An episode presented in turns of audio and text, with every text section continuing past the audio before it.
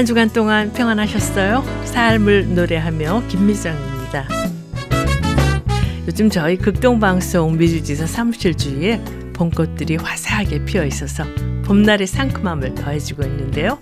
힘든 시간을 지나는 우리지만 그럴수록 하나님의 아름답고 놀라운 창조의 작품 속에서 나를 향한 하나님의 사랑을 확인하며 찬양과 감사가 회복되는 그런 계절이 됐으면 좋겠습니다. 정호승 시인은 그의 시 꽃을 보려면이라는 시에서 꽃씨 속에 숨어 있는 꽃을 보기 위해 우리에게 요구되는 자세가 무엇인지를 이렇게 표현하고 있습니다. 꽃씨 속에 숨어 있는 꽃을 보려면 고요히 눈이 녹기를 기다려라. 꽃씨 속에 숨어 있는 잎을 보려면 흙의 가슴이 따뜻해지기를 기다려라. 꽃씨 속에 숨어 있는 어머니를 만나려면 들에 나가 먼저 봄이 되어라. 꽃씨 속에 숨어 있는 꽃을 보려면 평생 버리지 않았던 칼을 버려라.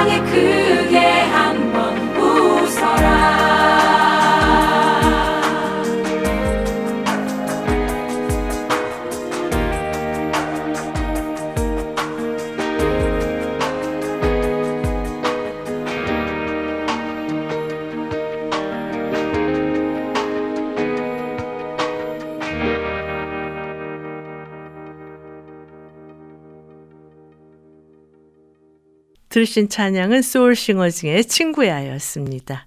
요즘 사람과 상호작용하고 작업을 자동화하는 데 사용되는 OpenAI의 인공지능인 챗봇의 열풍이 대단한데요. 미국의 유명한 기독교 변증가며 소프트웨어 경영자인 로빈 슈마워 박사가 지난 6일 크리스찬 포스트에 구원을 이룰 수 있는지 ChatGPT에게 물었다라는 제목의 칼럼을 올렸는데요. 슈마워 박사는 하나님을 믿는 사람이 구원을 이룰 수 있는가라는 질문에 챗봇은 결론으로 궁극적으로 이 질문에 대한 답은 성경에 대한 해석과 그들의 신학적 믿음에 달려 있습니다. 이 주제에 대한 개인의 신념과 상관없이 항상 하나님을 기쁘시게 하며 예수 그리스도의 가르침을 따르는 삶을 살고자 노력하는 데 초점을 두는 것이 중요합니다. 라고 대답하고 있다라고 하면서요. 슈마워 박사는 당신은 기독교인이 구원을 잃거나 되찾을 수 있다는 챗봇의 결론에 동의하거나 그렇지 않을 수 있다. 하지만 당신이 영원성을 위해 이 권리를 가져야 하는 심각한 사안을 AI에 의존하는 것이 얼마나 불확실한지 알 수 있다. 챗봇을 갖고 놀기에는 흥미롭지만 하나님이나 구원의 진리를 발견하기 위해 챗 GPT로 향하는 것을 추천하지 않는다. 대신 기도하며 성경 말씀에 시간을 할애하고 성경 말씀 중에 이해하기 힘든 부분을 도와줄 수많은 신뢰할 만한 자료들을 찾아보라고 권면하고 있는데요. 사도 요한은 요한일서 5장 12절에서 아들이 있는 자에게는 생명이 있고 하나님의 아들이 없는 자에게는 생명이 없느니라 라고 말씀하고 있습니다.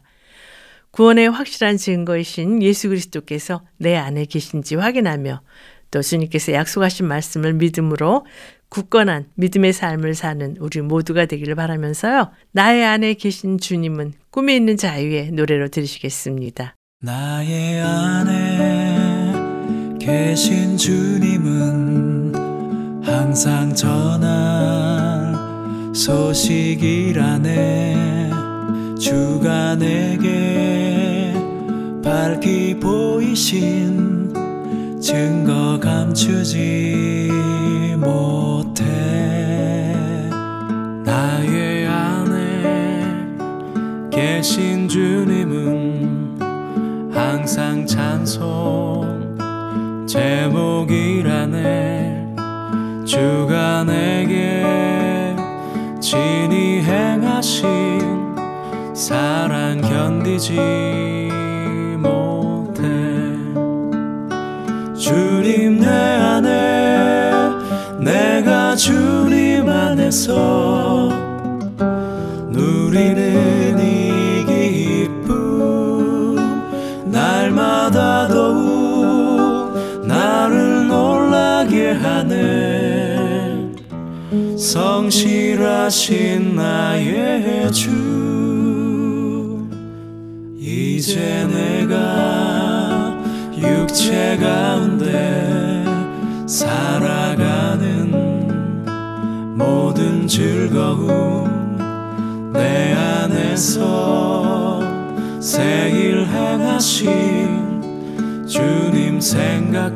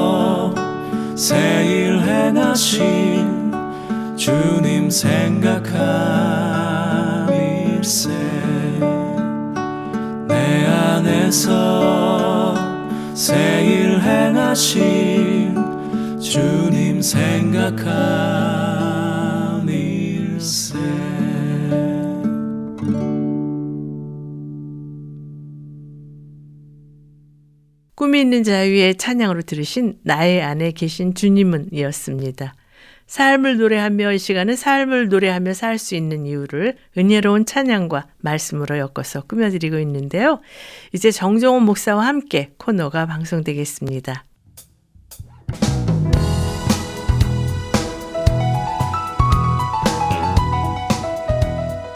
정정원 목사와 함께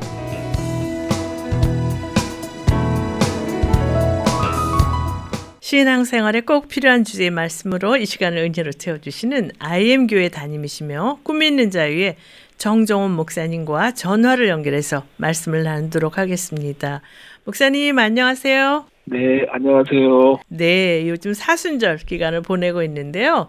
목사님께서는 이 사순절 기간 어떻게 보내고 계세요? 네, 해마다 사순절에는 이렇게 금식표를 만들어서 성도들이 금식에 참여하게 하고요. 네. 또 이제 40일간에 모두가 예수님께 생각이 사로잡히는 복된 경험들을 할 수 있도록 초대하고 또 메시지도 더 예수님께 초점을 맞춰서 전하고 있습니다. 네. 그렇다면 이 사순절 기간 동안 우리가 묵상해야 될 예수님의 모습은 어떤 모습이라고 생각하세요?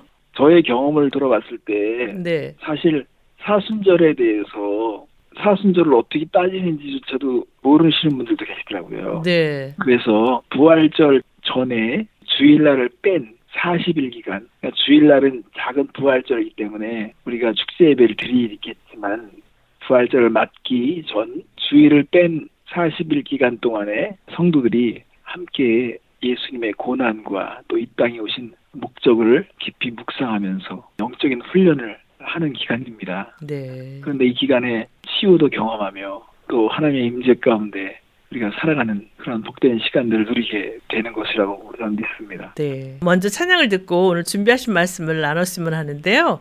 어떤 찬양 함께 들을까요? 나 위하여 십자가의 인천 시립 합창단의 찬양으로 듣겠습니다. 네.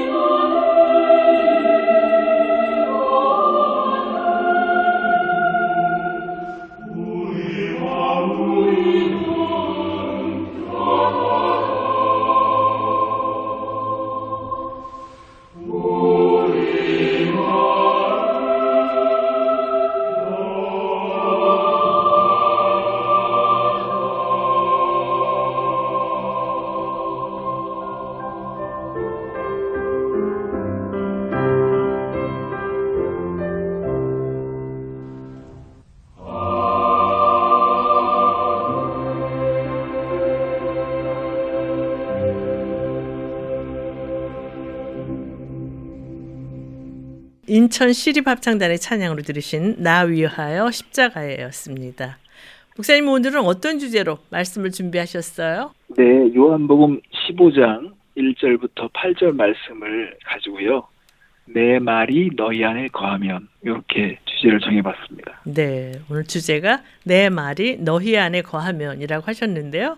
왜 이런 주제의 말씀을 준비하셨어요? 우리가 새해가 되든지 또 약속의 말씀을 뽑을 때에 꼭 들어가는 말씀 중에 하나가 요한복음 15장 7절 말씀이에요. 음, 너희가 내 안에 거하고 내 말이 너희 안에 거하면 무엇이든지 원하는 대로 구하라. 그리하면 이루리라. 저도 이렇게 지금 외우고 있거든요. 네, 근데 뭐 읽기만 해도 위로가 되고 음. 뭔가 이루어질 것 같은 느낌이 들잖아요. 네, 그래서 사람들이 소원 성취를 위해서도 이 말씀을 가까이 하기도 하는데요. 음, 사실은 무엇이든지 구하라 여기에 초점을 맞춘 것도 중요하지만 예수님은 어떤 조건을 말씀하셨습니다. 네, 너희가 내 안에 거하고 내 말이 너희 안에 거하면이라는 조건을 가졌어요. 그래서 음.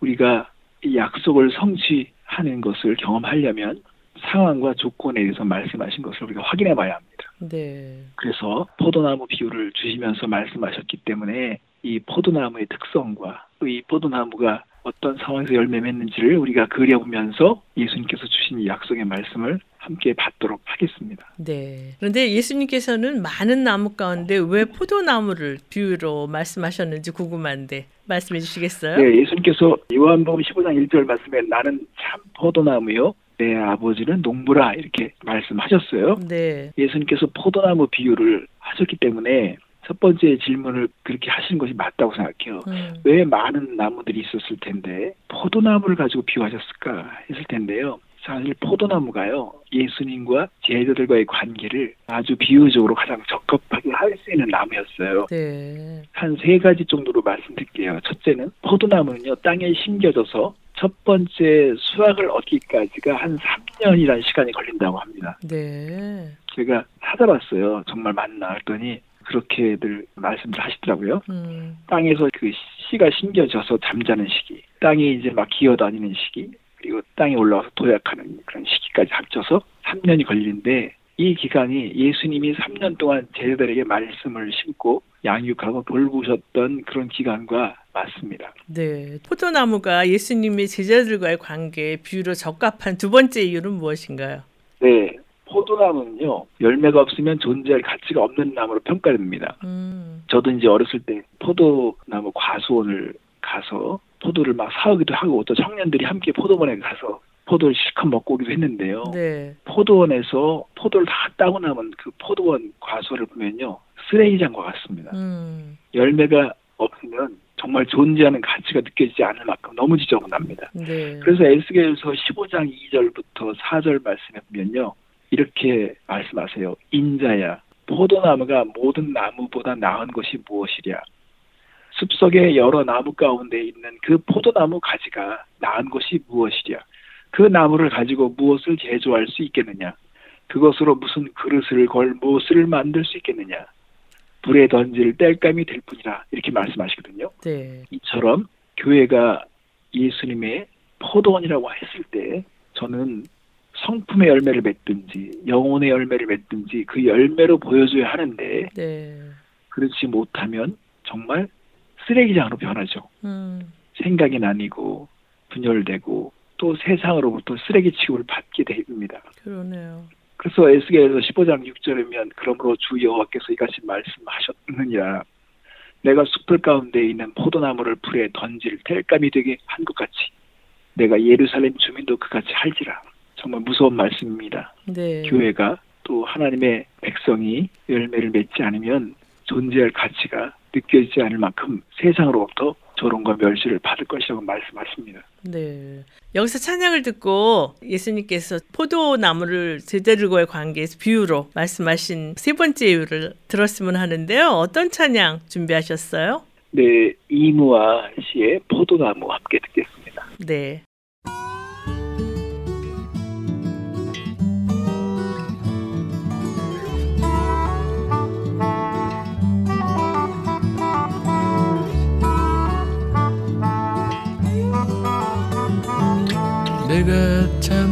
참 포도나무요. 가버진 그 농부라. 무릇 과 실을 맺지 않는 까지 저를 제해버리고 과실을 맺는 까지 저를 깨끗게 하시 포도나무요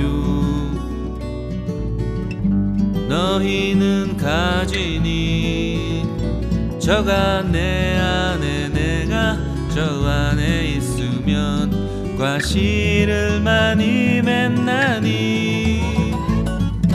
나를 떠나서는 너희 아무것도 할수 너희가 내 안에 있고 내 말 너희 안에 있으면 무엇이든 원하는 대로 구하라. 그리하면 이루리라. 내 이것을 너희에게 이름은 내 기쁨 너희 안에 있어 너희 모든 기쁨을 충만케 하려 함이니라. 내 계명은 곧 내가 너희를 사랑한 것 같이 너희도 서로 사랑하라. 하는 이것이라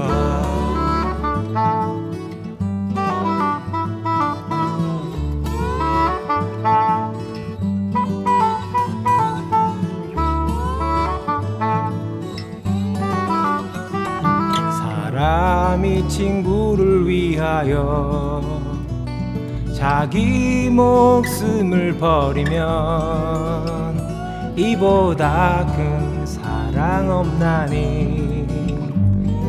그는 내 친구라. 내 계명은 곧 내가. 너희를 사랑한 것 너희도 서로 사랑하라. 하는 이것이라.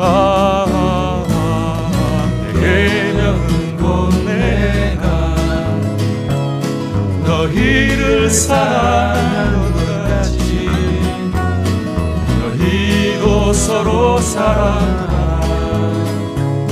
하는 이것이라. 내 곧 내가 너희를 사랑한 것 같이 너희도 서로 사랑하라. 하는 이것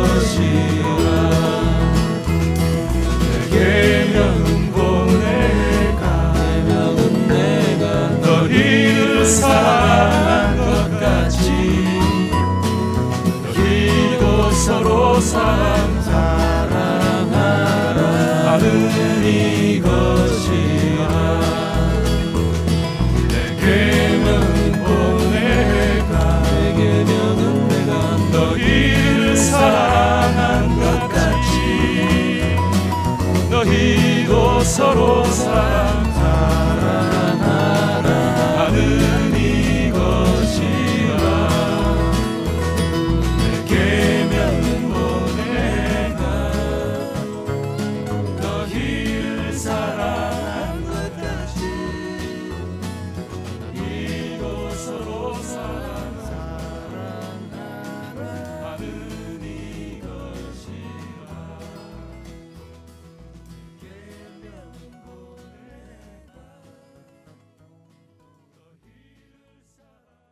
포도나무 이무아 씨의 찬양으로 들으셨습니다. 여러분께서는 삶을 노래하며 정정원 목사와 함께 코너를 듣고 계십니다. 오늘은 내 말이 너희 안에 거하면이라는 주제로 말씀을 나누고 있는데요.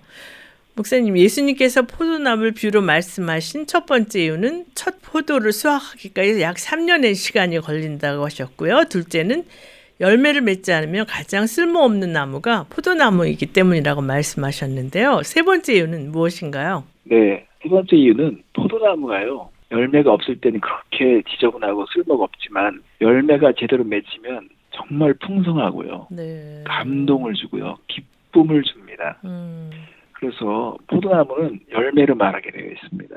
열매가 증거이고 열매가 능력이고 열매가 모든 것을 말해주는 것 같아요. 네. 그래서 우리가 이제 교회에서도 변화된 사람들 보면 너무 보기 좋잖아요. 음, 성령의 열매가 막 보이는 사람들 그리고 영혼이 막 주님께 돌아올 때 막 감격하죠. 네. 그래서 예수님은 요한복음 15장 8절에 너희가 열매를 많이 맺으면 내 아버지께서 영광을 받으실 것이요 너희는 내 제자가 되리라 이렇게 말씀하셨습니다. 음, 그렇다면 우리가 여기서 포도나무가 열매를 맺는 원리를 볼 수 있어야 합니다. 몇 가지 질문을 통해서 함께 답을 얻고자 합니다. 네. 그러면 포도나무의 열매 맺는 원리에 대해 첫 번째 질문은 무엇인가요? 네, 우선 열매는 누가 맺을 수 있다고 말씀하셨는지를 우리가 생각해 봐야 합니다. 네. 열매는 누가 맺을까요? 이 부분부터 정확하게 우리가 답을 가지고 있어야 됩니다. 음, 우리가 찬송 중에도요. 주의 인자하심이 생명보다 나음으로라는 그런 찬송도 있고 성경 말씀에도 구절이 있는데요. 네. 농부들이 아무리 수고를 열심히 해도요. 그 이전에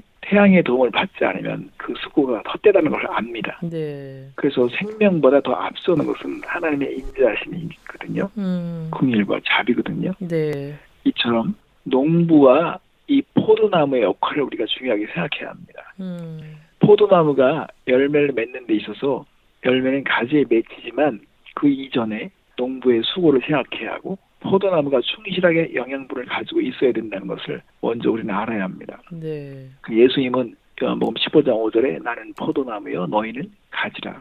그가 내 안에 내가 그 안에 거하면 사람이 열매를 많이 맺나니 나를 떠나서는 너희가 아무것도 할 수 없습니다. 그러니까 예수님은 기본적인 전제는 나는 포도나무다. 너희는 가지다. 근데 열매는 어떻게 만들어지는지를 생각해 보라고 말씀하신 것입니다. 네.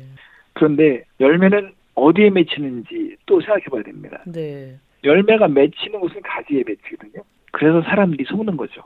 열매가 가지에 맺히니까 마치 가지가 맺는 것으로 착각하는 거죠. 네.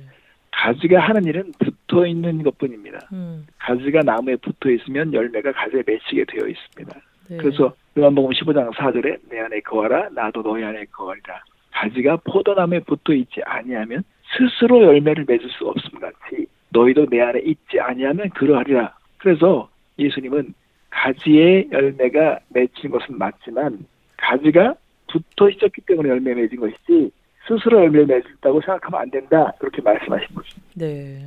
여기서 찬양을 듣고 말씀을 계속 나눴으면 하는데요. 어떤 찬양 추천해 주시겠어요? 네, 여러 찬양 사역자들이 부른 곡인데요. 내 안에 사는 이 함께 듣겠습니다. 네.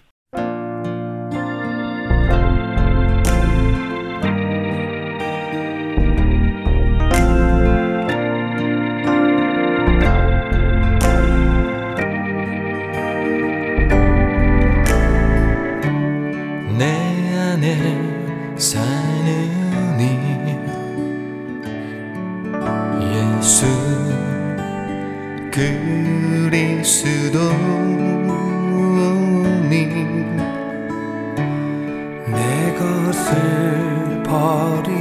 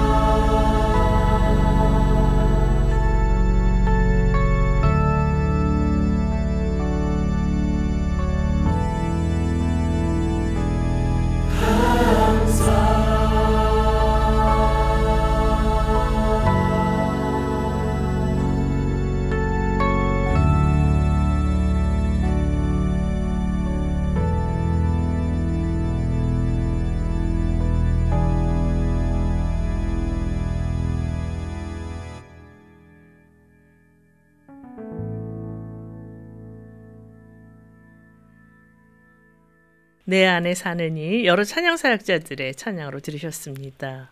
여러분께서는 삶을 노래하며 정종원 목사와 함께 코너를 듣고 계십니다. 오늘은 내 말이 너희 안에 거하면 이러한 주제로 말씀을 나누고 있는데요.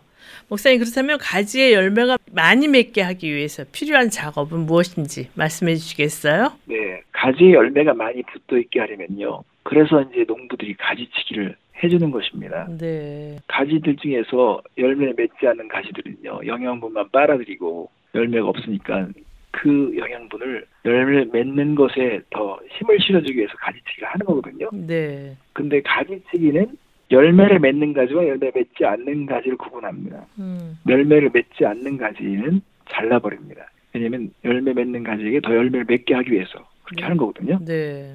그래서 요한복음 15장 2절에 물은 내게 붙어 있어 열매를 맺지 아니하는 가지는 아버지께서 그것을 제거해 버리시고 무릇 열매를 맺는 가지는 더 열매를 맺게 하려 하여 그것을 깨끗하게 하시느니라 이렇게 말씀하셨습니다. 열매를 많이 맺게 하기 위해서 가지치기가 필요하다고 하셨는데요. 여기에서 가지치기는 어떻게 하는 것인지 말씀해 주시겠어요? 가지치기가 어떻게 하는지 되게 이제 저도 궁금했거든요. 네. 근데 가지치기를 소홀히 하면은 영양분이 분산돼서 사실은 열매 맺는 가지에게 그 영양분을 더 실어줘야 된다고 하는 그런 생각을 우리가 갖는 것은 당연한데 근데 이제 어떤 근거로 가지치기를 하느냐 어떤 과정을 가지치기를 하느냐 사실은 가지가 열매 없이 계속 가지치기를 하지 않으면 가지가 점점 두꺼워져요 나중에는 이게 톱을 사용할 만큼 가지가 두꺼워지게 되어 있습니다 네. 톱을 대면 다른 가지들이 충격을 받거나 고통을 느낍니다 음. 그래서 가지치기를 자주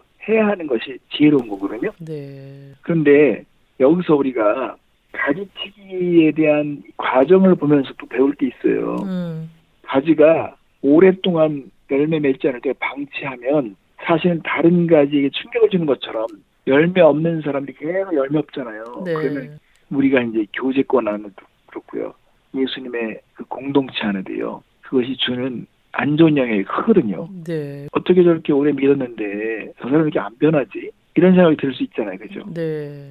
물론 계속해서 꽃을 피우는 그런 가지는 없습니다. 네. 마찬가지로 계속해서 영적 열매를 맺는 사람도 없어요. 음. 그래서 중요한 것은 우리가 가지치기를 자주 하면서 돌아봐야 되는 것입니다. 음.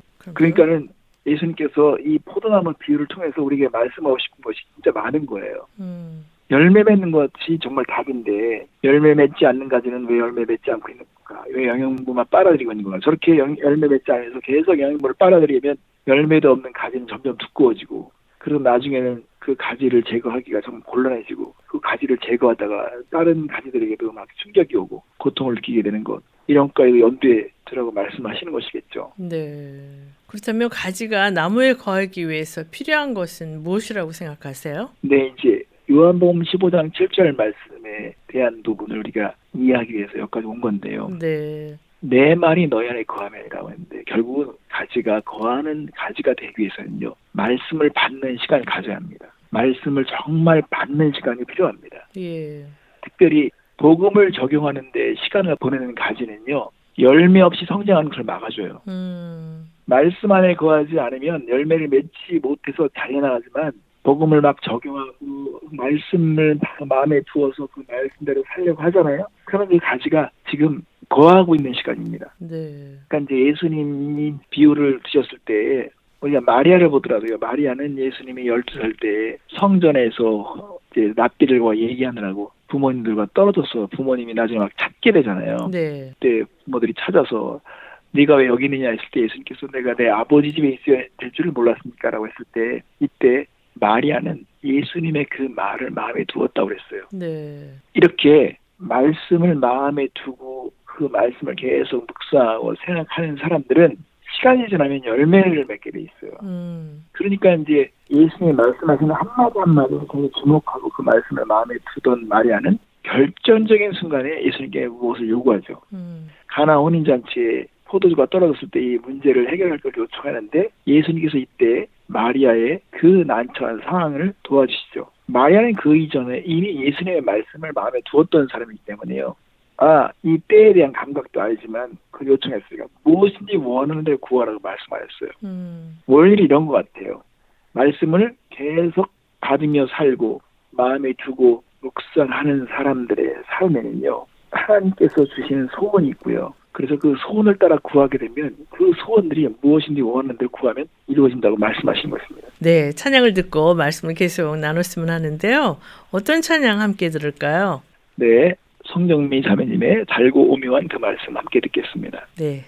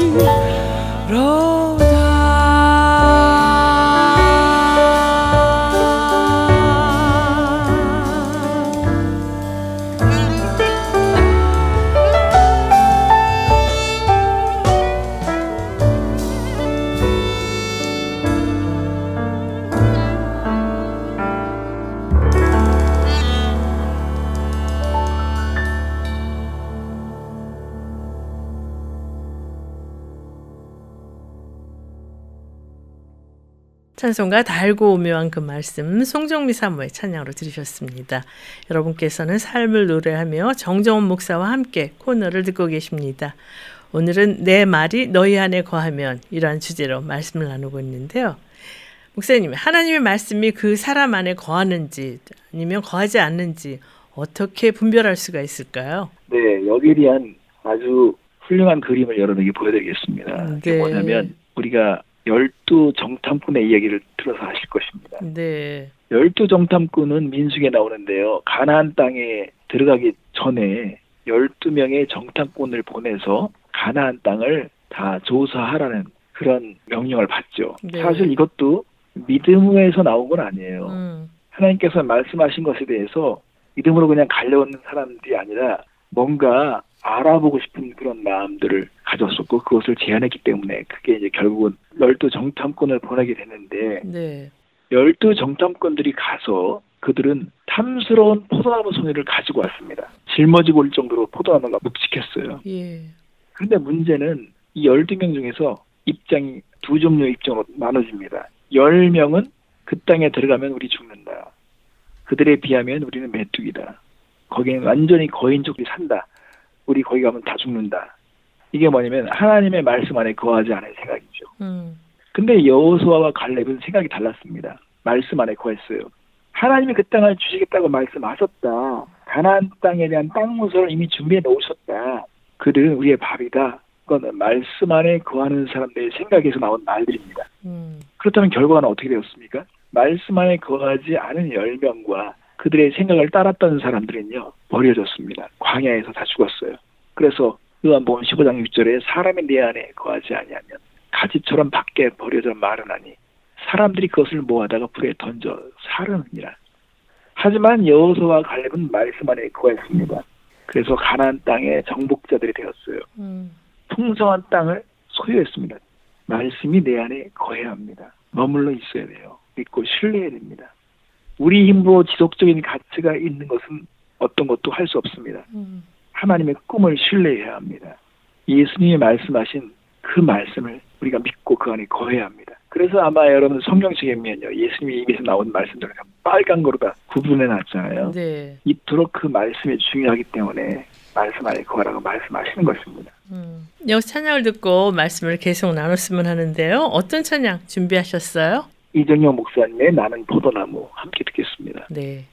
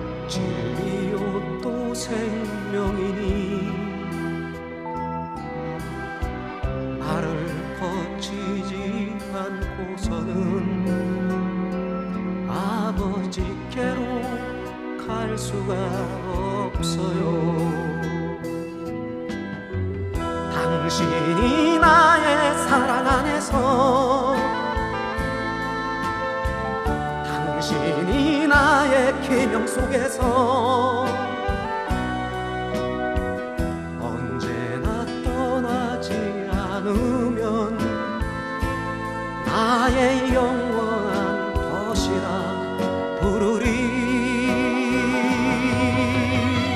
당신이 나의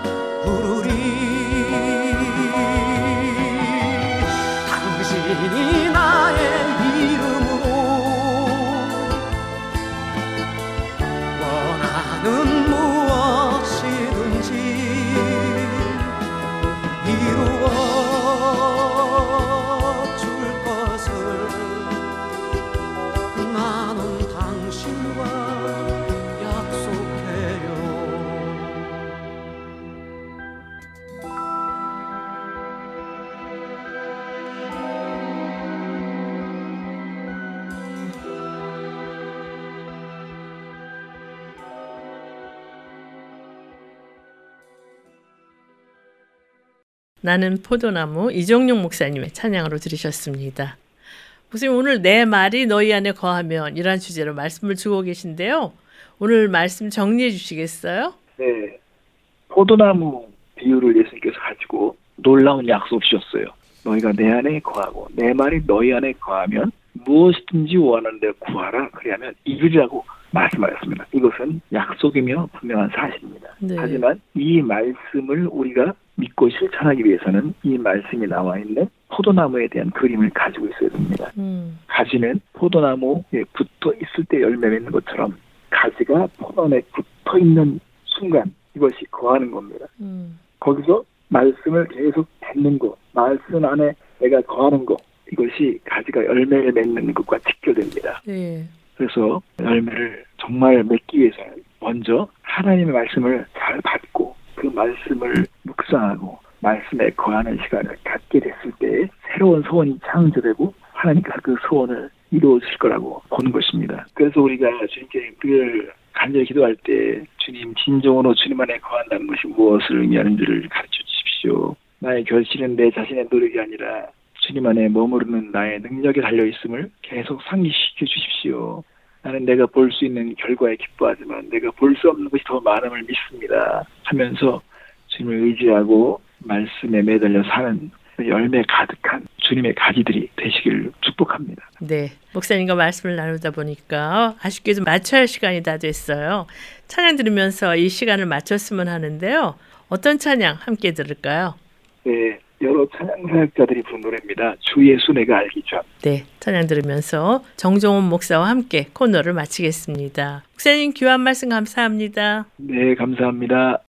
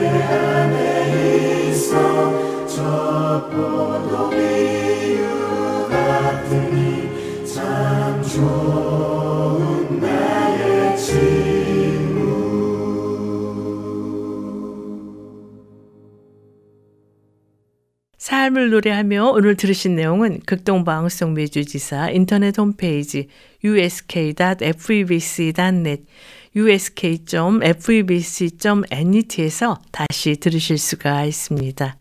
삶을 노래하며 이 시간은 방송가족 여러분과 함께 꾸며가기를 원하는데요. 극동방송 인터넷 홈페이지 febc.net, febc.net에 들어가셔서 창에 삶을 노래하며를 치세요. 그리고 삶을 노래하며를 클릭하시고 청취자 참여 게시판에 들어오셔서 아름다운 이야기나 좋아하는 찬양을 신청해 주시면 됩니다. 방송에 참여하신 분께는 김장한 목사님 책이나 찬양 CD를 보내드리겠습니다. 오늘 방송을 들으시고 궁금하신 점이나 극동방송 사역에 대해 관심이 있으신 분은 연락 주십시오. 전화 562-448-1782 562-448-1782로 연락 주시면 자세히 안내해 드리겠습니다. 우리 삶이 하나님께 연결되어 있는지 매 순간 확인하며 하나님께서 원하시는 열매가 가득한 우리 모두의 삶이 되기를 바라면서요. 삶을 노래하며 오늘 순서를 모두 마치겠습니다. 지금까지 저는 김미정이었습니다. 안녕히 계십시오.